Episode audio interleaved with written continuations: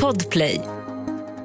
Välkomna! Nej, jag får ta om det där för att nu lät det precis som att jag hade fått någon, en gök i halsen eller någonting. Välkomna till krimpoddarnas krimpodd Över min döda kropp med mig Anna Jinghede och Lena Ljungdahl.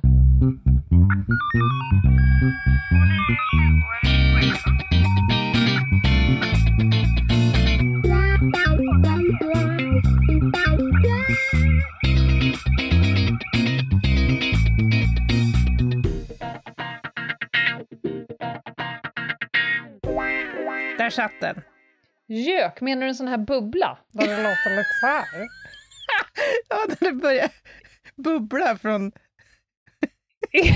Nej men ibland gör och folk verkar inte reagera. Man bara, du ska inte svälja en gång bara. bara ja, svälja lite. Det är likadant de här som pratar och som har liksom jätte, jättemycket saliv i munvinklarna. Har du tänkt på det? Så man står bara och tittar på det där, ska det bli en droppe som liksom trillar över kanten snart eller? Ja, oh, De kanske inte har någon känsel i ansiktet. Nej, men så kan det vara. På tal om känsel i ansiktet så har jag kavlat upp idag. Har du kavlat upp? Jag kavlade upp igår och är lite öm i min, eh, i min vänstra deltoideus. Mm -hmm, mm -hmm. I övrigt så känner jag ingenting mer än eh, djup och innerlig eh, kärlek och tacksamhet till skattebetalarna. Mm. Och mig själv då. då. Ja, men det var ju som lite nästan en glädjens dag, som en oh. högtidsdag kändes det som. Ja. Ändå konstiga ja, scener.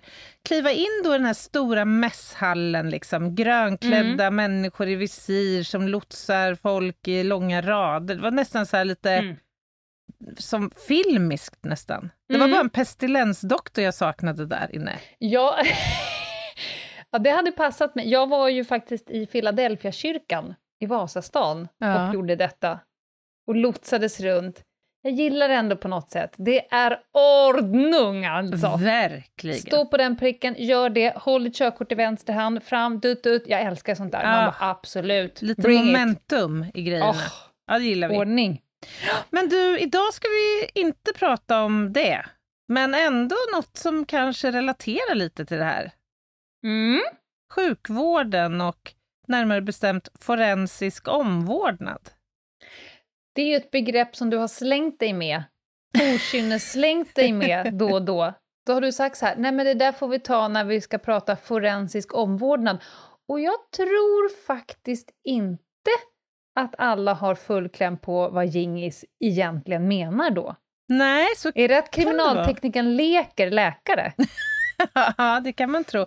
Nej, det är väl snarare så att sjukvårdspersonalen leker eller i vart fall på något sätt anammar kriminaltekniska och för den delen rättsmedicinska principer i sitt dagliga värv. Eller borde, om, de, om du får tycka. Ja, alltså det här är ju en ganska ny företeelse, forensisk omvårdnad. Jag tror inte begreppet är bekant för alla ens inom sjukvårds eller för den delen tandvårdsskrået. Mm, nej. Och nu säger jag redan nu, för att vi har ju flaggat för vad vi skulle prata om det här avsnittet och då sa vi lite så här samverkan, sjukvård, polis, ambulans och så. Och för att det inte ska bli för smetigt och för spretigt så säger vi det redan nu.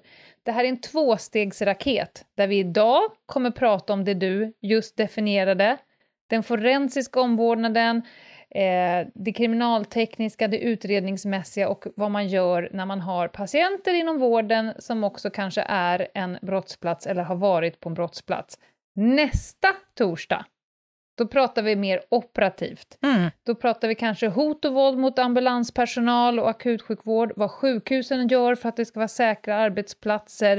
Eh, vi kommer garanterat komma in på olika anekdoter där det har eh, varit guld och där det har skitit sig fullständigt när polis och ambulans försöker samverka. Mm.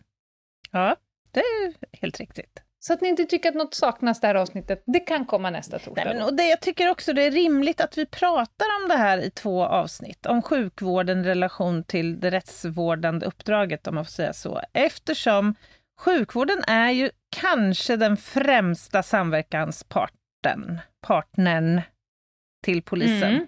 ändå. Ja, i alla fall en av dem. Mm. Det är mm. väldigt många vägar som bär till, till sjukan. Till sjukvården. ja, ja, men det är ju det. till akuten. Men ska vi slänga oss ner då i den forensiska omvårdnaden lite grann? -mm. Jag var inne på att det inte var en jättegammal disciplin det här. Alltså, man upptäckte behovet, kan man väl säga, av en eh, sjukvårdsnära disciplin som ägnade sig åt bemötande och spårsäkring av, vid den tidpunkten främst, våldtäktsoffer. Mm. Det här var då eh, under 80-talet i USA, där man då liksom inrättade den här skolan eller läran om man så vill. Och startade upp utbildningsprogram för då i första hand utbildade sjuksköterskor som kunde gå en special eller specialistutbildning som liksom komplement till sin första utbildning. Mm. Och sen har det varit ganska mycket stiltje kan man väl säga i de flesta länder. Eh, och i Sverige så är det väl egentligen bara de sista kanske 20 åren som man har insett och uppmärksammat behovet av att ha den här kunskapen. Så vi har faktiskt, eller i vart fall har haft, jag är lite osäker hur det ser ut exakt just idag, men några kurser har funnits i Sverige. Dels på KI, Karolinska, och dels på Linnéuniversitetet. Alltså mm. påbyggnadskurser. Vi har också en intresseförening i Sverige idag. Så mm. är det mm. sjuksköterskor som lyssnar på det här avsnittet så tycker jag att ni ska söka upp på nätet kolla om ni kan bli medlemmar i den lilla föreningen och få lära er mer om detta. Eh, det finns också lite... Stopp! Ja. Får man särskilda tjänster när man har den här specialistkunskapen? Nej. Eller är det bara nice to know och good to have när man jobbar? Ja, men lite så eh, får man nog mm. säga. Jag vet faktiskt inte mm. riktigt hur man organiserar sig på arbetsplatser om man då besitter den här kunskapen. Jag tror att en ambition är att alla som möter människor som kan... För det här är ju starkt förknippat med just våldsutsatthet, i de brotten mm. vi pratar om här nu. Mm. Eh, så att det rimliga är väl egentligen att alla som är verksamma vid en vårdinrättning har någon slags baskunskap i alla fall. Absolut. Det finns trots allt ändå lite forskning ur svenskt perspektiv på detta en nästan sprillans ny avhandling av Josefin mm. Ramqvist, jag tror hon heter Josefin, Ramqvist i alla fall, 2018. Eh, och hon belyser då eh, behovet av denna typ av kunskap och konstaterar i sina slutsatser att det saknas en beredskap och kunskap i liksom skärningspunkten mellan hälso och sjukvård och ja, rättsväsende och brottsuppklaring. Mm. Så det här skulle vi behöva ägna oss lite mer åt, kan man tänka sig. För det är ju så att polis och sjukvård samverkar ju varje dag i Sverige. Varje dag möter sjukvården våldsutsatta personer. Det kan vara även gärningspersoner naturligtvis, eller mm. senare misstänkta, och det är familjemedlemmar och närstående. Och sjukvården är ofta första instans för de här människorna, i vart fall de som har utsatts för våldet. Många väljer att först söka sjukvård och senare eventuellt göra en polisanmälan och liksom hamna hos oss. Ja. Ingår det här i din egen forskning? Eh, ja. Alltså när du tittar på dina dödsfall, dina döda barn, mm. Ja, men det Då lär väl de ha varit inom vårdens vingar? Ja, men absolut. Vissa av mina variabler är ju om inte annat angelägna för sjukvården att känna till. Jag konstaterar ju till exempel att de döda barnen, eller de dödade barnen, mm. ofta tas med från brottsplatsen eh, av ambulans. Och det är ju suboptimalt, måste man ju säga, ur ett kriminaltekniskt perspektiv. Vi vill ja. ju gärna att kroppen ska vara kvar. Jag tittar ju också i min avhandling på, eller ska titta på, eh, det här hur man kan särskilja skador som har uppkommit från, genom olycksfall från skador som har uppkommit genom uppsåtligt våld. Och varför vill jag göra det då? Jo, det är ju på grund av att väldigt många människor som söker sjukvård och tandvård och andra vårdinstanser till följd av våld uppger att de har råkat ut för olycksfall. Men mm, i själva verket har fått skadorna genom Den klassiska våld. ramla i trappan Exakt. Ja. Mm. Mm. Så sammanfattningsvis kan man säga då att sjukvården är en viktig aktör för att dels upptäcka brott, att anmäla brott, men också genom att handlägga eller bemöta de här människorna på ett bra sätt kan ju faktiskt också optimera en kriminalutredning. Och med det, du får nog förtydliga, jag, tror, jag vet vad du menar, men på vilket sätt kan utredningen optimeras genom deras bemötande av patienten? Jag kommer alldeles strax gå in lite djupare på det, men det kan handla om att dokumentera vad som framkommer i samtal med patienten, mm. att ställa frågan om man har utsatts för våld, att ta hand om eh, kläder som har spår på sig som kan vara viktiga mm. sen vid utredningen, till exempel. De har ju helt enkelt en extremt viktig roll i det här. Jag tänkte jag skulle lotsa lyssnarna och dig, Lena Ljungdahl, genom några sådana här centrala liksom, principer mm. för att bedriva forensisk omvårdnad eller forensisk vård. För det första så måste man ju då ha en juridisk förförståelse. Alltså förstå då den här bron liksom mellan sjukvård och rättsskipning. Eh, och jag tänkte nämna några exempel. Vi har ju varit inne på en hel del av det här tidigare, men det blir nu en liten annan då kontext. Dels så mm. har vi det här med oklara dödsfall. Eller för den delen när det är uppenbart ett mord som sjukvårdspersonal har att liksom handlägga. Och då finns det eh, ju såklart regler för detta. Eh, och är det så att man har anledning att misstänka att ett dödsfall är orsakat av onaturliga orsaker, till exempel då olycka, självmord eller mord, mm. eller är förknippat med eh, alkoholintox eller alkoholförgiftning eller drog, eh, narkotikaöverdos, då ska man göra en polisanmälan. Och polisen kommer sedan att avgöra om en rättsmedicinsk undersökning, alltså en obduktion, ska göras och också vilken nivå av en rättsmedicinsk obduktion. Mm. Det här tror jag är ganska bekant för sjukvårdspersonal. Där finns det liksom en uttalad rutin. Ja, det är ju ett helt annat läge om man avlider på sjukhus till följd av sjukdom naturligtvis. Det kan ju också handla om dödsfall som misstänks vara orsakat av felbehandling inom sjukvården. Det är också onaturliga dödsfall, alltså en, enligt lex Maria. Mm. Eh, och även identifieringsläget. Om man behöver obducera en människa för att fastställa dess identitet, så är det också att betrakta som onaturligt och då ska man göra en polisanmälan.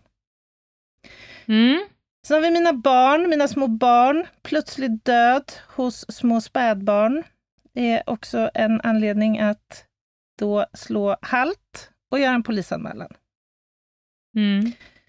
Sen finns det ju några sådana här situationer, och det här är frågor som jag ofta får när jag är ute och, och föreläser, vad som gäller juridiskt. Till exempel det här om man kan ringa sjukvården och fråga om en anhörig mm. finns på en, i en, vid en vårdinrättning, eller har mm. fått vård där. Känner du igen Nej. frågeställningen?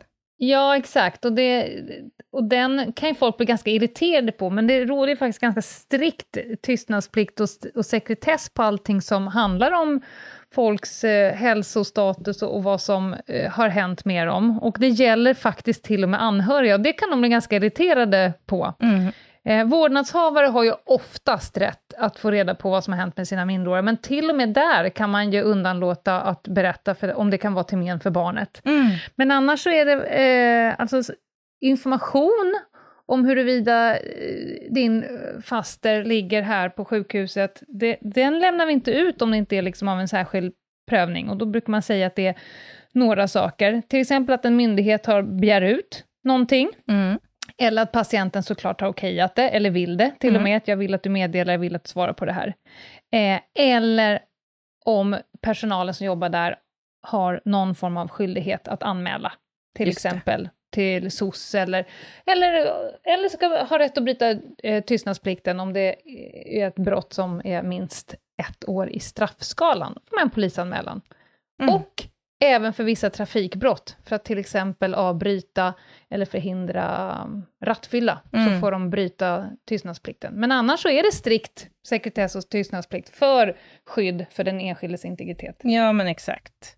Och du rabblar ju upp nu de punkter jag hade där på listan, så det var ju kanon. Jaha. Nej, men lämna ut journalhandlingar för en rättsmedicinsk ja. undersökning, till exempel. Mm. Det här du var inne på, att eh, lämna ut uppgifter efter att man har gjort en anmälan enligt socialtjänstlagen. Det är helt rätt också, därför att med mm. den skyldigheten följer också en uppgiftsskyldighet som innebär mm. att du har stöd i lag att bryta din sekretess och lämna ut eh, uppgifter.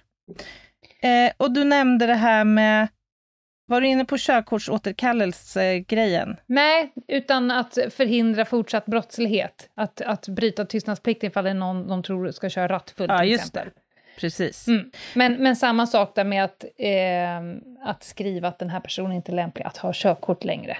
Precis, eller skjutvapen. Exakt. Det är också anmälningsplikt. Gamla Bettan, inte längre dödssäker, kan hon skriva på ett papper. Precis. Behöver och, vi säga någonting mer om Sol 14? För den får vi faktiskt ganska, inte helt ovanligt att vi får frågor på den, om vad skyldigheten ligger i och så vidare. Ja, Eller? men absolut, passa på. Det är väl ett gyllene tillfälle. Och det är ju personal, till exempel du som för detta tandläkare, mm. eh, vårdpersonal, ja, man vet ju om man jobbar på ett sånt ställe att man har den här skyldigheten. I korthet då, då är att man ska anmäla till eh, socialtjänsten om man misstänker eller får kännedom om att ett barn far illa. Mm. Och då är man skyldig att lämna de uppgifterna, det du sa, som kan vara av betydelse för socialtjänstens utredning. Mm. Och det jag vill säga här det, det är att det oron du ska anmäla. Det är inte du som ska göra utredningen, eller du behöver inte ens vara säker, utan Nej. du ska bara anmäla din oro, och sen är det upp till socialtjänsten att utreda. Exakt, och framförallt om det är misstanke om brott så är det polisens uppgift att utreda. Exakt. Ett litet tips är ju, du kan faktiskt ringa till socialtjänsten och bolla lite tankar och idéer och fråga om råd inför det här om du säger vilket barn det handlar om, då är loppet kört. då, då blir det en anmälan för mm. SOS, det är ingen fara i det. Nej. Men om man bara vill bolla, eh, hypotetiskt, om jag skulle ha en sån här situation framför mig, vad tycker ni att ni skulle råda mig om då? Mm. Då man får helt enkelt utelämna vem det handlar om, för annars så är de, liksom, är de igång redan där. Mm. Men det, det är ju inget farligt att göra en orosanmälan till SOS. Nej, definitivt inte. Det är till barnens eh, väl som vi gör det här. Ja. Och eh, sen är det då lite frustrerande för de som gör en SOS-anmälan, det är att det finns en, star en stark sekretess där, så du kommer mm. inte att få reda på allt som händer. Nej, eh, men du har rätt att få återkoppling om vad som exakt. händer. Exakt, men du kommer liksom inte få vara en del i ärendet på det sättet, Nej, utan du lämnar dina uppgifter till dem och de säger tackar, tackar, mm. och sen kan du få en återkoppling om de startade en utredning eller vad var som hände. Mm. Lite så. Bara ett litet mm. tillägg där, som jag tycker är viktigt. Och det är att komma ihåg att det här yrkesansvaret som man har, det är personligt. Så man kan alltså inte remittera bort det här ansvaret till någon annan, man kan inte heller Exakt. överlåta det här till någon annan, utan det är ett ansvar som var och en har inom mm. liksom, rollen för sin yrkesutövning. Sen är det ju så att ibland kan det vara så att man misstänker brott och du var inne på det att det är alltid okej okay, så att säga när det rör vuxna att bryta hälso och sjukvårdssekretessen som ju är väldigt stark eh, för att göra en polisanmälan om man antingen då har patientens samtycke att göra en polisanmälan eller om det är föreskrivet minst ett års fängelse i straffskalan. Det gäller vuxna. När det gäller mm. barn så är det ju inte samma regler. Där finns inte kravet på ett års fängelse i straffskalan. Nej. Sen finns det ju lite andra såna föreskrifter. Det finns också beskrivet ganska väl i en eh, författning eh, som Socialstyrelsen har givit ut, där, där det beskrivs då hur man mer konkret ska gå tillväga när man ska ställa frågan om våld och våldsutsatthet inom vården. Eh, och hur man ska då fånga upp om det finns barn i samma familjesystem och lite så. Eh, SOSFS 2014 4 heter den, om det är någon som är intresserad av att titta närmare på den. Den är bra. Jättebra. Den är jättebra. Men du, det här, vi var inne lite grann på det här med den forensiska medvetenheten. Och vad, vad menar jag när jag säger det? Ja, alltså förenklat så skulle jag vilja säga att det handlar om att man har en, liksom en basal kunskap om egentligen hur, ja, dels hur spår överförs enligt, vilken då princip? Jag tänkte, ska det gå ett helt avsnitt utan att Locard kommer på besök? Nej, enligt Locard naturligtvis. Alltså hur man kan arbeta nära brottsoffer och kanske eh, som ambulans utföra då prehospitala sjukvårdsinsatser som det kallas på en plats för att skapa senare förutsättningar för en brottsplatsundersökning eller bevissäkring eller vad det nu är för åtgärd man vill göra. Men vi tar ett klassiskt scenario, Lena. Sjukvården kallar sin plats där, där en man enligt uppgift har segnat ner, till synes livlös. Mm. Och när ambulanspersonal kommer fram så upptäcks då att individen är avliden och har våldsrelaterade skador. Och det här är ju inte alltid känt såklart för ambulanspersonal när de åker ut till platsen. Det kan ju vara där och då som de inser att aj då, här ska vi nog liksom frysa läget, backa långsamt ut från platsen. Mm. Och då, deras utgångspunkt är ju då att livräddning såklart går före lokard. Men kan man kombinera de här två så är ju det det allra bästa. Och vad kan det innebära då? Ja, men såklart lämna kvar kroppen i sitt ursprungliga läge, eller i vart fall i det läge där man sist liksom jobbade på kroppen. Låta all sjukvårdsmateriel sitta kvar. Man har satt mm. en infart till exempel inte täcka över en kropp med en gul sjukvårdsfilt, utan låta den vara helt... Nej, då blir det ju fiberbonanza. Ja, det kan man säga. Det blir fiberfestival då. Mm. ja. utan låta den ligga fritt, helst inte övertäckt av någonting alls, och måste man så kanske hellre då en pressändning. Sen är det det här, hur ska man gå och röra sig på platsen? Försöka undvika kanske gå där en gärningsperson har gått, om det går. Försöka undvika kliva i en pöl med blod. Undvika att flytta på möbler, om det går. Alltså alla de här bitarna som bygger upp en forensisk medvetenhet är ju kanon om sjukvårdspersonal besitter.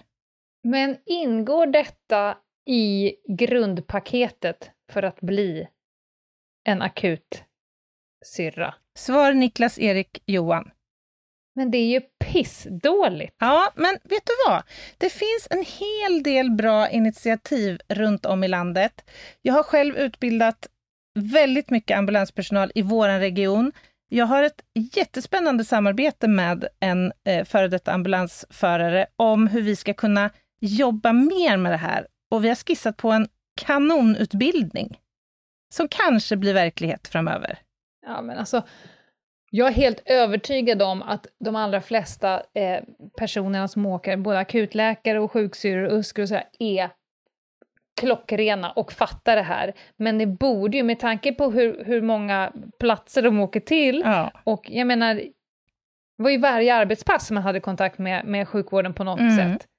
Men jag tror... Då vill man ju gärna att det där ligger väldigt nära till hands att tänka de tankarna. Och jag tror att det, jag tror att det kommer att sätta sig. Nu är det någonting man mm. pratar om och försöker medvetandegöra. Så att mm. jag tror nog att vi kommer att hamna där. Men det är också, man får komma ihåg att det är också hög omsättning på personal. Så ska vi utbilda från polisens sida, då måste vi liksom ut om och om, om igen.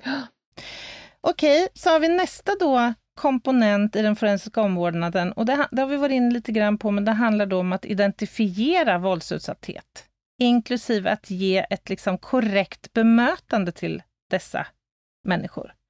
Mm. Och det är lite samma förutsättningar här. Ibland kan det vara känt när en patient kliver in på en akutmottagning till exempel, eller känt, hon eller han kan beskriva att, vad som har hänt. Och ibland så överlåts till sjukvårdspersonal att försöka liksom lägga någon form av eh, litet pussel. Och, och jag nämnde det här att många som är utsatta för våld beskriver inte uppriktigt vad man har utsatts för. Man vill inte berätta om detta. Det här är Nej. ofta liksom en, en dold, bevarad hemlighet i ett familjesystem. Så man beskriver att man har råkat ut för olycksfall. Det är det absolut vanligaste. Och då gäller det ju att den som tar emot den här patienten vet vilka frågor man ska ställa hur man ska ställa frågan om våld, hur man ska närma sig det, det här ämnet som kan vara ganska laddat ju, och svårt Absolut. att bemöta eller beröra. Och det kan vara helt olika agendor som möts i ett rum, där den ena vill mörka eller är rädd eller vad det nu är, och den andra vill göra sitt goda jobb. Exakt. Och så ska de mötas i ett samtal. Ja, och det är bara mm. ett fåtal verksamheter som ställer frågan till samtliga patienter, medan de mm. flesta vårdinrättningar måste ställa frågan på indikation. Mm. Det vill säga ett blåmärke eller en skada som inte kan förklaras på ett rimligt sätt.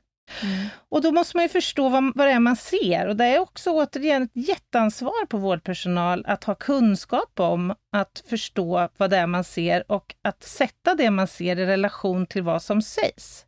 Det vill säga, finns det tre blåmärken på höger kind, tre på vänster arm och en utslagen tand, eller vad det nu kan vara, och det beskrivs att man har ramlat i en trappa, då ställer det vissa krav att mm. försöka liksom få synk i det här, försöka förstå. Är det rimligt det som beskrivs? Anna, kommer du ihåg när vi satt på uteserveringen på The Sparrow, när vi hade skrivhelg? Ja. Satt vi där och käkade en varsin skål med moulle, ja, just det. tog ett, ett glas chablis. Mm. kom det tre personer och satte sig på bordet bredvid, varav den ena tjejen hade ett ganska rejält blåmärke ja, på det. utsida överarm. Och vi båda, det tog ju en en halv nanosekund ja. innan vi båda tittar på den där. Mm. Och så tittar vi på blåmärket båda två, la huvudet lite på sned, så tittar vi på andra och bara så här, nej. Och då kom vi fram till, hon kan nog vara elev på Polishögskolan. Ja, alltså det där var inte, vi, vi båda konstaterade ganska snabbt, och det har ju liksom med erfarenhet att göra, och man, man väver ju in massa olika parametrar. Mm. Men vi konstaterade att det där ser inte ut som att någon annan har, det är inte ett grepp, det är inget, ingenting sånt, utan det där är nog en annan typ av skada? Ja, eller framför allt så var det ett ospecifikt blåmärke, eller missfärgning i huden, om man så mm. vill. Och det, du slår eh, huvudet på spiken lite grann, för det är det här som den största utmaningen ligger i. Att, alltså, misshandelsskador, om vi pratar fysiskt misshandelsvåld, Många av de skadorna är ospecifika i sin natur, det vill säga de är väldigt svåra att skilja från, från just olycksfalls eh, skador. De kan se likadana ut. Och därför så behöver man använda sig då av sin anamnes, alltså ställa frågor om vad det är som har hänt och hur det har hänt och när det har hänt. De flesta skador är också trubbiga, när vi pratar om det här lite mer lindriga misshandelsvåldet i alla fall. Alltså man använder händer och fötter och tillhyggen. Mm. Visst, man kan använda kniv och pistol också, men det vanliga är trots allt faktiskt händer och fötter mm. och tillhyggen. Eh, det finns några såna klassiska principer för att hålla isär då olycksfallsskador från våldsskador. Det hinner vi inte fördjupa oss i här Eh, och nu. Men förenklat så kan man säga att det handlar om att titta på var skadorna uppkommer på kroppen. Olycksfallsskador drabbar oftare benutskjutande delar på kroppen till följd av att man tar emot sig med armbågen eller knäna eller pannan och näsan när man ramlar framåt. Till exempel. Det är det som sticker ut helt enkelt? Det är det som sticker ut. Medan tillfogat, tillfogade våldsskador oftare uppkommer på liksom mjukare partier på kroppen, på skinkorna eller på magen eller på kinderna och mm. sådär. Eh, och också det här faktumet att skador finns i huvud-halsområdet är ju en sån här röd flagga som man liksom ska alltid reagera på eftersom vi vet att väldigt mycket av misshandelsskadorna uppkommer just där. Det kan också vara fråga om avvärjande skador, de kan man ju faktiskt ofta särskilja mm. från olycksfallsskador och så vidare.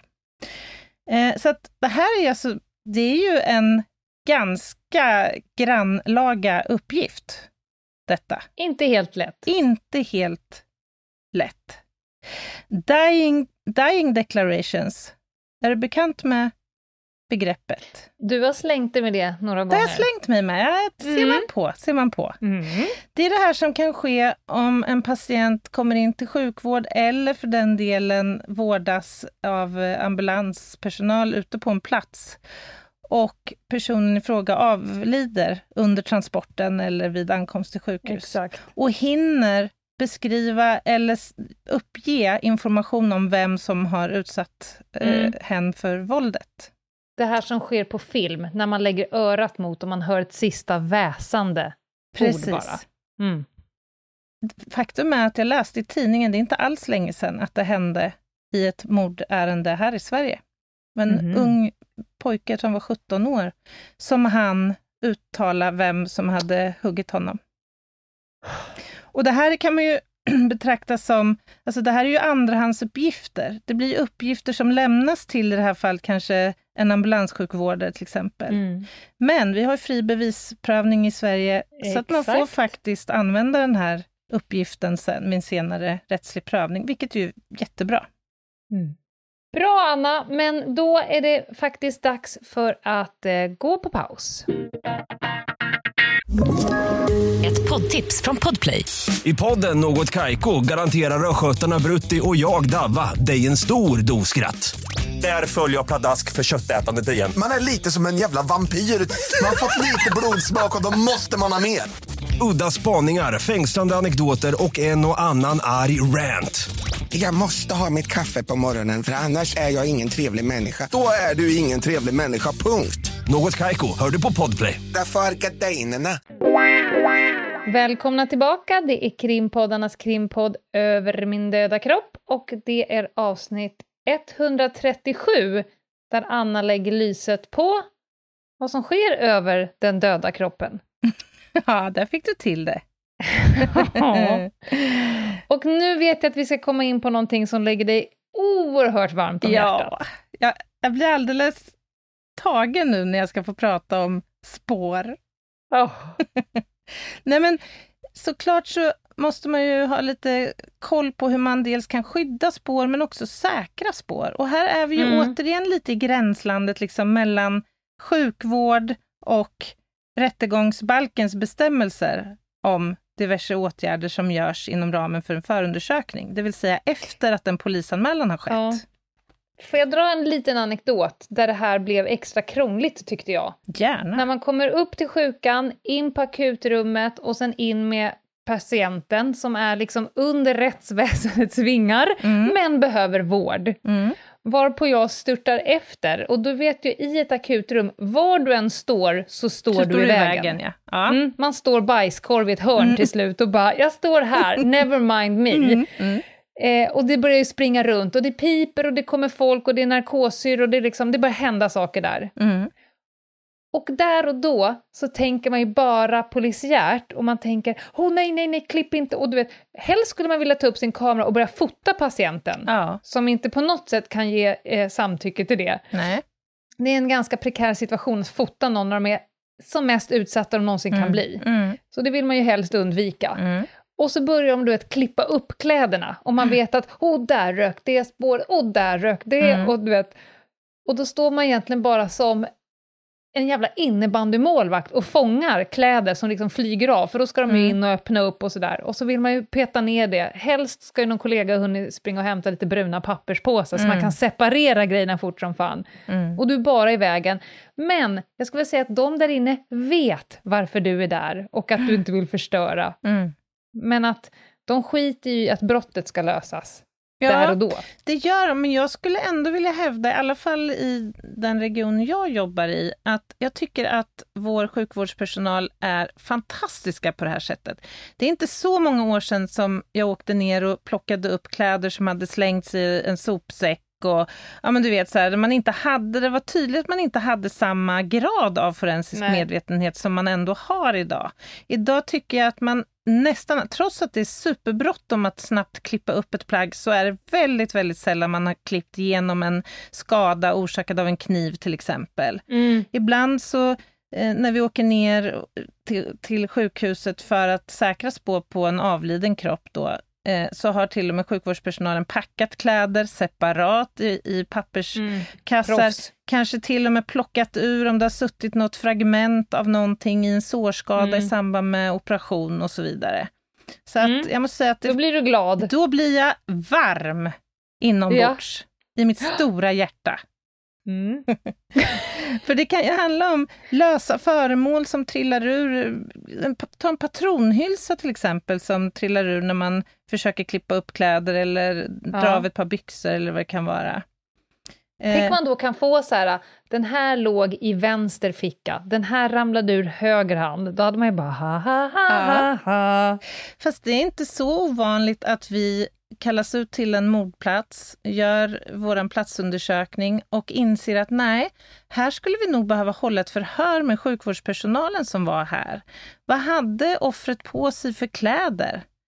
vilken ordning satt de här, den här tröjan mm. över den tröjan eller mm. var ärmarna uppdragna eller inte?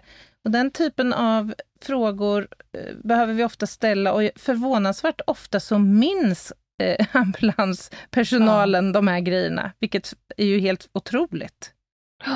Mental spänst, kan man Verkligen. nog säga. Eh, och läkare inom eh, den offentliga hälso och sjukvården, de har en skyldighet att utföra spårsäkring eh, vid sexualbrott, när det sker på begäran av Polismyndigheten. Och det sker ju då med hjälp av, eh, du vet, den här eh, spårsäkringssatsen för sexualbrott. Ja. Och det här, är, det här är en bra eh, grej. Typiskt bra produkt, den här spårsäkrings... Kallas den fortfarande Rape Kit? Nej. Spårsäkrings... Det var på min tid. Precis, den kallades ju för det förr, men nu säger man spårsäkringssats vid sexualbrott. Mm, vad är smidigt mm. utbytt. Verkligen, verkligen. Nej men för att Rape Kit tar ju liksom sikte på att det måste ha varit fråga om en ja, våldtäkt och allt det där. Mm. Men det här är då en, förenklat sagt, en eh, pappkartong, alltså prefabricerat mm. spårsäkringskit, som innehåller bland annat tops, för att topsa av en besudling på kroppen om offret säger att eh, hon eller han kysste mig eller bet mig på halsen till exempel, så kan man topsa där. Eh, man kanske vill topsa fingrarna, eh, skrapa naglar. Det finns tejpfolie för att klippa hår, pubishår. Det finns rör för att ta blod och urin. Och det finns papperspåsar för att packa då eh, underkläder. Och det finns också ersättningstrosa i lilla loddan. Och var finns loddan? För jag minns att de aldrig var på rätt ställe, så det var alltid så här, vem åker och hämtar ett rape kit? Ja, jag förstår. En vanligt formulerad mening. Mm. Idag så tror jag, jag är lite ute här på djupt vatten, men jag tror att det ska finnas på, på alla större sjukhus i alla fall. Alltså mm. färdiga för att användas. Mm. För det kan ju vara så att sjukvården själva väljer att spårsäkra, fast det inte ännu har gjorts en polisanmälan. De kanske själva ska göra det. Ja. Och då, är, då sker det fortfarande inom ramen för liksom, sjukvårdsutövningen eh, ändå. Sen är det ju viktigt att de här spåren hanteras rätt, att blod och urin kommer in i kyl och så vidare. Och det sköter ju vi, polisen. Så att när vi eh, får det här sättet eller kittet till oss, då kommer vi också hantera de här spåren enligt konstens alla regler och sen analysera dem. För det är sjukvården som gör provtagningarna, mm. eller är det du? Nej, det är sjukvården som gör provtagningarna. Eh, och är det barn så är det lite annorlunda bestämmelser, så att säga, eller rutiner. Då är det en rättsläkare som brukar undersöka barnet. Ja. Men vuxna, både män och kvinnor, eh, åker till sjukvården och blir undersökta där. Mm. Eh, och det finns rutiner även här för hur kläder ska hanteras då. Man ska rulla, antingen rulla enligt rulltårtemodellen eller packa i separata eh, påsar. Och naturligtvis så vill vi att eventuella skador ska dokumenteras. Och då, det här är något som jag är ute och mässar om i olika sammanhang. Vikten av att dokumentera skador, men också frånvaro av skador på ett bra sätt. Mm. Och det är ju för att man kan begära in ett rättsintyg i ett senare skede. Och det är ju ett av de främsta bevismedlen vi har, vid, framförallt vid inomfamiljär eh, våldsbrottslighet. Och det är alltså ett skriftligt medicinskt utlåtande som begärs av polis eller åklagare för att användas i eh, en brottsutredning och senare som bevis då i domstol. Vet du hur många... Jag har en gång, ja? Får jag bara säga, jag har en gång fått ett, ett eh, groupwise, jag vet inte, det heter kanske inte så längre, Nej. ett intern mail. Ja. Det framstår som att det är från 1800-talet, men där det står K-numret, alltså polisens diarienummer, ärendenumret står i rubriken. Och när man får sådana mejl internt, då vet man antingen har man gjort någonting skitdåligt, mm. eller så har man gjort någonting skitbra. Ja, det är då det, det liksom står ett K-nummer som rubrik. Ja. Men i det här fallet så var det i alla fall ett tack från en utredare, för att vi hade tagit fram vår gamla system, liten sån här kompaktkamera, och fotat en kvinna mm redan vid hemmet. För att skadorna förändras ju. Mm. Fan, det kan gå på minuter, och kan gå från röda till blåa till gröna och det kan börja blöda och sluta blöda och så vidare. Mm. Så vi hade fotat väldigt mycket i hemmet. För sen avvek hon direkt från sjukvården. Hon mm. drog innan de hann med. Och då fick vi tack, för då kunde de använda det i utredningen. Kändes bra. Mm. Jättebra. Mycket, mm. mycket bra. Eh, och de här bilderna är super, superviktiga. Alltså jag har ju själv suttit och skrivit ett antal rättsintyg och ofta så är det de här bilderna som vid första anblick kanske inte känns som att de kommer ge mig så mycket information, som ändå blir väldigt viktiga i slutändan. Mm. Och det är bilder både som en patrull kan ta på en, eh, som en polispatrull kan ta på en plats och på en person, men också sjukvårdens bilder. Och vilka är det som skriver rättsintyg då? Ja, men det är ju läkare och tandläkare. Och det kan vara rättsläkare och det kan vara eh, vanliga eh, läkare eller specialistläkare.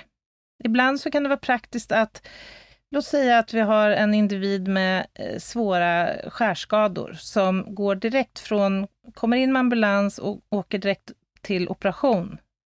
Eh, då kan det vara vettigt att den kirurg som har opererat och som förhoppningsvis har tagit lite bilder i samband med eh, operationen också skriver sen yttrandet.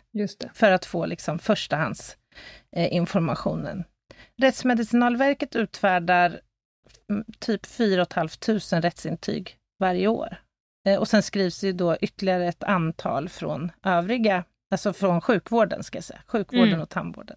Och när du säger Rättsmedicinalverket så menar du då på de avlidna? Nej, det kan vara på levande Nähe. också. Jaha. När, när tar RMV och skriver de rättsintygen då, kontra eh, sjukvårdspersonalen som är på sjukhusen? Jag skulle säga att det är lite godtyckligt faktiskt. Mm -hmm. Helst så vill man ju att en rättsläkare ska skriva, för det är ju trots allt läkare som är specialutbildad Exakt. på liksom, alltså forensiska aspekter på skador och som är riktigt vassa på att tolka de här skadorna. Mm. Men alltså man har, som läkare och tandläkare så är man skyldig att på begäran faktiskt utfärda ett rättsintyg. Och det kan ju vara på orter där det kanske inte finns en rättsläkare som själv kan göra en så kallad levande undersökning av en individ eh, och sen okay. skriva yttrandet. Mm. Då, då, skriver rättsläkaren på en läkares dokumentation eller så skriver läkaren själv, den som okay. har dokumenterat. Så det är, lite, det är lite olika beroende på var man befinner sig i landet också, mm. skulle jag vilja hävda. Det finns säkert lokala rutiner. Ja, och Rättsmedicinalverket startade upp en kampanj för några år sedan genom att utbilda så kallade forensiska dokumentationsläkare runt om i landet. Mm -hmm. Det var en kanongrej, för det var ju läkare i den allmänna sjukvården som blev riktigt vassa på att dokumentera skador. Och sen så skrev en rättsläkare själva intyget. Men tyvärr mm. så är det alldeles för få såna här forensiska dokumentationsläkare. Så om det är någon som lyssnar nu och är intresserad av det här så tycker jag ni ska kontakta Rättsmedicinalverket. Ja, mm. hugg på dirr. Eh, och bara ett litet, litet komplement innan vi rundar av det här ämnet. Så här, skälet till varför det är så viktigt att ta de här bilderna, för det här är, det här vill jag trycka lite grann på. Det är ju för att med begäran om att skriva ett rättsintyg så följer ju ett helt batteri med frågor. Är skadorna förenliga med att de uppkommit på det här sättet? Eller kan de vara förenliga med att ha uppkommit på det här sättet? Är de skadornas utseende förenligt med att ha uppkommit den här tidpunkten? Och så vidare och så vidare. Det kommer ju liksom matchas och jämföras och viktas mot alla dessa utsagor och indicier och sidinformation och utredningsåtgärder i övrigt som då kan stärka eller dementera eller helt bara avfärda vissa saker. Exakt, och det är lika viktigt det. Absolut. Det, faktiskt. Så att, mm. ja, bra poäng Lena. Eh, och alltså jag skulle kunna prata om det här i tre avsnitt, som du säkert förstår. Men det, det låter sig liksom inte göra, så jag tänkte sätta punkt här. Men låt oss återkomma till ämnet. Du har vid ett par tillfällen sladdat förbi saker som jag tror folk skulle vilja veta mer om. Till exempel hur man... Eh, alltså det du kanske oftast föreläser om, det här med dokumentation av skador och att se skillnad på skador och hur skador förändras och de har uppkommit och så vidare. Vi kan ha ett helt skadeavsnitt, skulle jag säga. Gärna. Kan du prata blåmärken i absurdum? Och tand och käkskador. Och... Oj, oj, oj. Då, den dagen vabbar jag, kan jag säga. Men du, eh, jag tänker så här att jag har en liten, liten surpris på gång. Men du kanske vill ta lite samhällsinformation först? Nej, det vill jag inte. Jag går på surprisen direkt. Nej, okej, okay. jag, jag är snabb. Gå in på vårt Instagram, Ljungdahl och Ginghede. Där kommer vi bland annat sända live på lördag, kvart över elva, precis som vanligt. Där lägger vi upp lite sidinformation och där har vi allmänt skoj. Ni kan också mejla oss på ljungdahl och Ni kan gå in på Facebook. Där är det några som har startat upp en härlig eh, fanclub som heter Över min döda kropp, eftersnack och diskussioner. Där är det ett jävla surr kring varje avsnitt. Och sist men inte minst, in i podcaster-appen för er som har iPhone. Och vi vill jättegärna att ni recenserar oss där och skriver något glatt för att då eh, hittar fler till oss. Men nu Anna, vad är det för surpris? Ja, oh, jag har en jätte, jätteviktig lista. Annas jätte, jätteviktiga lista. Alltså, den här veckan tänkte jag att vi ska uppehålla oss lite grann på temat sjukvård. Mm. Jag tänkte berätta för dig om några personer som har sökt sjukvård till följd av lite speciella krämpor, skulle vi kunna kalla dem. Ja. Är du redo? Jag är redo. Plats nummer fem, då skulle jag vilja ta oss till Thailand. Det här handlar om en 66-årig kvinna som söker det lokala hospitalet. Hon har då utvecklat en stor hård klump på sitt ena underben. Och... Nej men inte sån här pimple popper, jag spyr nej, nej, på nej, dirr om det, det kommer ing... ut någonting ur klumpen. Det är ingen trypovarning. Däremot så har själva klumpen har liksom penetrerat huden. Så den har nu liksom tryckts ut genom huden och den här kvinnan tycker att nej, jag får nog faktiskt ändå söka för det här. Och läkarna frågar då om hon själv har någon uppfattning om hur och när den här har uppkommit. Då säger hon att klumpen har funnits i över tio år på benet. Aha. Så då, då, då skickar man iväg henne på en röntgenundersökning och konstaterar att det såg ut som något slags hårt material. Nästan som ett, och jag har sett de här bilderna, de finns ute på nätet, som ett gigantiskt ägg ser det ut. Ja. ja. Så man skickade henne på operation, man insåg att det här måste ju tas bort naturligtvis. Och så tog man ju då prover från det här för att utesluta att det inte var någon tumörväxt och sådär. Mm. Och, och konstaterade att den här vävnadstypen hade rapporterats i några vetenskapliga studier tidigare. Och då mm. förknippades den med ormbett. Så då frågade man patienten igen och då nämner hon att hon 50 år tidigare har blivit ormbiten av någon tvärgiftig orm. 50 Jaha. år tidigare så fick hon det här bettet som startade igång någon process i hennes skelett. Som sen byggde på en stor klump på benet. Som hon har traskat, hon har traskat runt med träägg på benet i 50 år. Ja, träägg ja. Ja, Fy faro! Ja, jädrar vilken grej. Tänk att gå och ha liksom ett krocketklot skramlande runt benet i 50 år. Ja, okej. Okay. Äh, Äckligt. Ja, plats nummer Kanske fyra. att du på Instagram lägger ut bilderna på de här personerna med någon form av varningsskylt inför. Absolut. Det kan jag gärna göra. Och det här är mm. ju då, eh, jag tror att samtliga fall den här veckan har det skrivits vetenskapliga eh, case reports på. Så att det här är ju publicerad har data. folk inget bättre att göra? Men det här är ju superspännande. Mm. Plats nummer fyra. Eh, det här handlar om en 35-årig eh, kvinna som söker akut sjukvård. Hon är gravid i 37 veckan och kommer in akut med svimningskänsla, svaghet och yrsel. Hon undersöktes länge och väl och diagnostiserades då till slut med hjärtrytmrubbning och så hade hon en liksom, påtaglig muskelsvaghet i sina ben. Så tog man då lite blod på henne och, och konstaterade att hennes elektrolytnivåer var ganska svajiga. Så hon hade väldigt låga nivåer av kalium. Och kalium är väldigt viktigt för våra nervceller och muskelceller och deras funktion. Och mm. särskilt hjärtat är ju känsligt för rubbningar då i elektrolytbalansen i kroppen. I alla fall, man la in henne eh, och började medicinera henne och försökte hitta själva liksom, orsaken då till de här symptomen. Eh, och man ställde hundratals frågor, man kunde liksom inte komma på vad det var frågan om. Men hjärtat var ganska, i ganska risigt skick. Men så var det då en läkare på den här avdelningen som erinrade sig att han hade tidigare träffat en gravid kvinna med liknande symptom. Mm -hmm. eh, och den kvinnan hade diagnostiserats med PIKA-syndrom efter att ha överdoserat koffein. Alltså det här lusten och viljan att sätta i sig en massa konstiga saker under havandeskapet. Ja, cravings. Precis. Pika. Men kvinnan hon nekade, det var inget speciellt hon hade intagit. Eh, och man fortsatte då, för, fördjupade liksom sina undersökningar och undersökte hjärtmuskeln och sådär. Eh, och till slut så insåg man att hjärtat är alldeles för svagt, så att vi, vi måste sätta igång henne och få ut mm. lilla bebisen. Mm, sagt och gjort. Hon födde så en välskapt lite, litet gossebarn.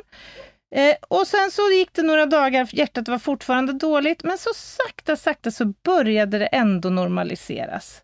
Vilket ytterligare då förstärkte den här misstanken att det måste ju vara pika, det är ju något hon äter.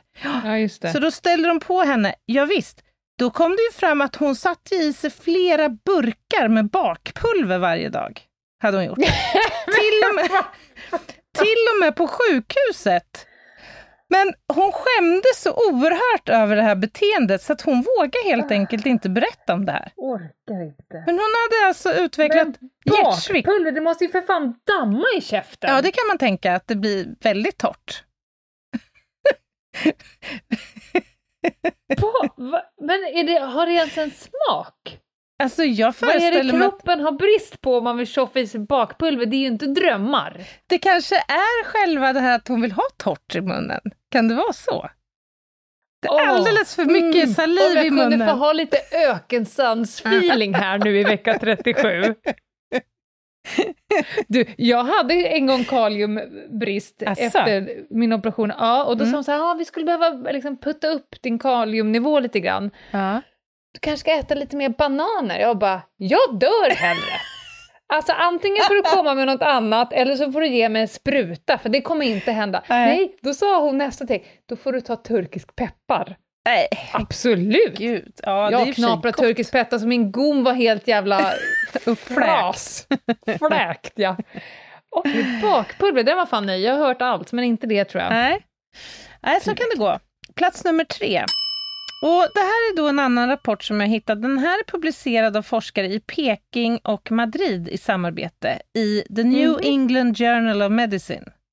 Nu handlar det om en 40-årig man som hade ett ganska trist ändå, får man säga, problem. Hans armhålor stank så in i bänken. mm. ja. Och jag ser framför mig att han kontaktade vården då via 1177 eller hur det nu går till i just det här landet och fick sig en liten tid att träffa en doktor. Eh, och kom dit och beskriver då för läkaren att det här problemet har pågått i fyra år. Men for obvious reasons så har han inte liksom sökt vård. Det här är ju också ganska skamfullt kan man ju tänka sig. Ja. Läkarna tittade ju in då i armhålan och konstatera att på hårstråna så fanns det som en krämig gul substans. Åh! Gud så äckligt! ja, och då, då ryckte man några strån och tittade på dem i mikroskop. Men han har inte sett det själv? Det, det... Att det har flyttat in någon i armhålan? Att han har liksom marsansås i armhålan. Så tittar man lite närmare på hårstrån och såg att det var som ett opakt, liksom något slags material runt varje strå. Och eh, den iakttagelsen gjorde då att läkarna kunde diagnostisera honom med trichomycosis axillaris. Det är alltså en infektion ja. i hårstråna som orsakas av en eh, bakterie. Och den här bakterieinfektionen kan då liksom ge upphov till gul, svart eller röd, rött sånt där klet i, i armhålan. Mm. Och det här kan ju då drabba alla regioner på kroppen. pubisområdet, huvudet eller då eh, armhålan. Mm. Men, men jag kan ändå säga för de som sitter där hemma nu och är oroliga att den här mannen han fick hjälp nu, så man rakade armhålorna och eh, behandlade dem med aluminiumklorid. Det använder man för att liksom behandla svett, för det är svetten som på något sätt metaboliseras av de här bakterierna och får det att lukta. Men ett första tips, om vi nu ska ge tips till våra poddlyssnare, ett första tips är om du stinker så jävligt, ta kanske dig en titt. Du kan ju lyfta på armen ja, till att börja med och titta om du har gjort. liksom inneboende. ja, men det var ju det. Snålskjutsåkare! Åh, oh, vilken obeha vilket obehagligt tillstånd. Stackars jäkel alltså. Ja, men låt mig då gå mm. vidare till plats nummer två. Eh, och berätta om en fallrapport som har publicerat i British Medical Journal. Mm. Nu ska vi prata om en 38-årig irländsk man som kom in till sjukvården i ambulans med oerhörd smärta från sitt höftben. Aj. Ja, han blev ivägskickad på röntgen och det visade sig då att han hade en extremt ful fraktur i höftbenet. Och när han får frågan då vad han har ägnat sig åt så säger han att han har yogat. Han, han hade samma morgon gjort en väldigt knepig yoga po, po, pose, pose vad heter det? Position. Ja, det, det funkar båda. Position, mm. ja. ja då. Kallad, och nu läser jag innan till. Mari Chis... Mari Chiasana, position B. Ja, den kan jag inte. Mari Chis... Chiasana, position B. Det här är, jag har ju tittat på bilder då. Det här ja. är en, en ställning som innebär att man liksom sitter ner med knät ja. böjt och uppdraget liksom mot bröstet. Ja. Och sedan ska man då trycka ner hela bålen mot golvet. Ja. Och han beskriver då att när han gör den här positionen så bara smäller det till utav helskotta i, i benet. Och det här morgonyogapasset bidrog till att han sen fick spendera tio dagar på sjukhus. Jag vet inte. Men alltså, kanske, man brukar säga att man ska liksom pusha sig igenom, andas, andas igenom smärtan, pusha igenom smärtan. Men någonstans borde ju fanskapet ha lagt in sin broms. Jag menar, det är ett par varningsklockor som klickar igång innan höftjäveln går av. Man, man kan ju tycka det. Att, att det Han borde... måste ju ha liksom en patologisk låg smärttröskel som kan få höften att ja, gå så... av innan han kliver ur positionen. Men alltså, höftbenet är väl kroppens mest rigida ben? Ja, men jag till, menar ju det. Med. Och då ska du bryta det... alltså vad är det för... Det blir liksom plockepinn av femur. Det är som en jädra... Vilken våldsam sport det verkar vara, yoga. Ja, ja det, det är en, och en kontaktsport ja. av Guds rang, alltså, för att komma längst bak. Ja. Jaha. Ja, jösses. är du redo för plats nummer ett? Mm. Det här, håll i hatten nu Ljungdahl. Det här kommer du aldrig få höra talas om igen, kan jag säga dig. Nu ska Nej. vi till Nederländerna och stifta bekantskap med en 55-årig kvinna som, som sökte vård för ett ganska annorlunda besvär. Alltså hon fick oväntade orgasmer. Jaha. Och det är kanske inte så svårt liksom, förnuftsmässigt att förstå. Men de här startade i hennes vänstra fot. ja, och det här kom plötsligt. Ja. Hon beskrev det som att det här kan komma fem till sex gånger varje dag och helt utan någon slags liksom, sexuell koppling. Så utan upphetsning eller någonting annat. Men det hon... var inte bara restless legs då? Nej, Nej, nej, utan hon, hon, beskrev då att den här sensationen liksom vandrade då på något sätt, startar i vänster fot, vandrar upp från, från vänster ben till, hennes, till Malmö och, och sen eh, ge, då gav upphov till känslan av en orgasm. Fy fan vad stökigt! Ja, och det här det framgår ju då i artikeln att hon hade ju inte heller sökt vård naturligtvis, för det här var ju väldigt eh, besvärande. Vad ska hon söka för? Jag har övererogen vänsterdoja. ja, ja visst, de, de röntgar ju henne då. Eh, de röntgar hjärnan och de röntgar foten, de hittar liksom inga avvikelser. Men däremot när de stimulerade med en svag, svag ström hennes vänsterfot, japp, då hände det, eh, hände det så att hon, hon fick då en spontan orgasm. I foten, sa hon. Ja, så, då... så många frågor. När hon använder sexleksaker, lägger hon dem som en kabel på golvet och bara rullar foten över den? Ja, men som, som det framgår av artikeln så tror jag inte ens hon behövde göra det. Det kanske räckte att stoppa ner fötterna... Sex gånger om dagen verkar jävligt stökigt. Ja, det kanske räckte att stoppa ner fötterna i två Birkenstock bara eller någonting. Men hon blev behandlad med injektioner så man liksom bedövade bort spinalnerverna och då då klingade liksom det här sakta av. Men det här fick ett namn, det här medicinska fenomenet. Mm. Foot, foot orgasm syndrome. Förlåt, jag hörde ingenting. Igen. Foot orgasm syndrome. Och det roliga är att det finns ett liknande case i litteraturen sedan tidigare Aha. rapporterat. Och i det fallet så var det fråga om en man som hade genomgått en fotamputation. Han led också av fantom, fantomorgasm då, eller? Nej men sluta, det är ju bara levlar ännu sjukare. Han får ju orgasm med en fot som han inte ens har. Vad är det frågan om? Det är helt sjukt! Ja, jag håller med. Det är faktiskt Ja, ja, det är sjukt. Fan vad du ser ut att trivas där borta Bosse, vad händer? Nej, jag, jag...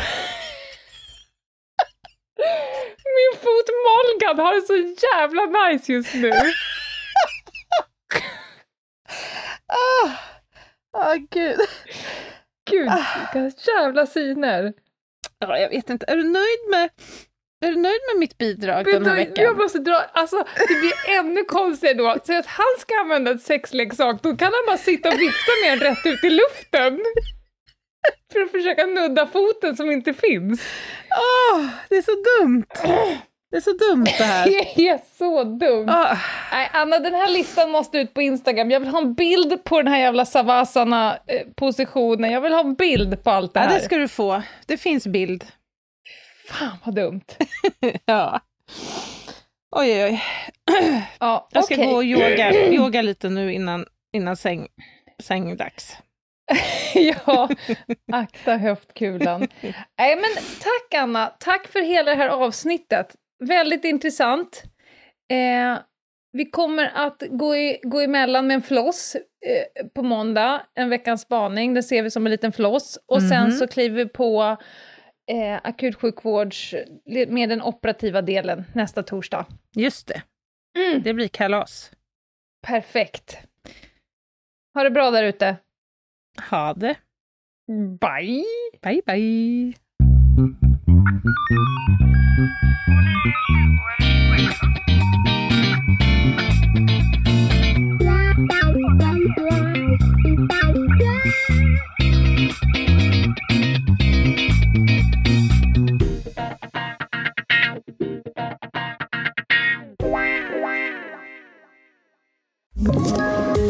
Poddtips från Podplay. I fallen jag aldrig glömmer djupdyker Hasse Aro i arbetet bakom några av Sveriges mest uppseendeväckande brottsutredningar. Går vi in med hemlig telefonavlyssning och, och då upplever vi att vi får en total förändring av hans beteende. Vad är det som händer nu? Vem är det som läcker? Och så säger han att jag är kriminell, jag har varit kriminell i hela mitt liv men att mörda ett barn, där går min gräns. Nya säsongen av Fallen jag aldrig glömmer på Podplay.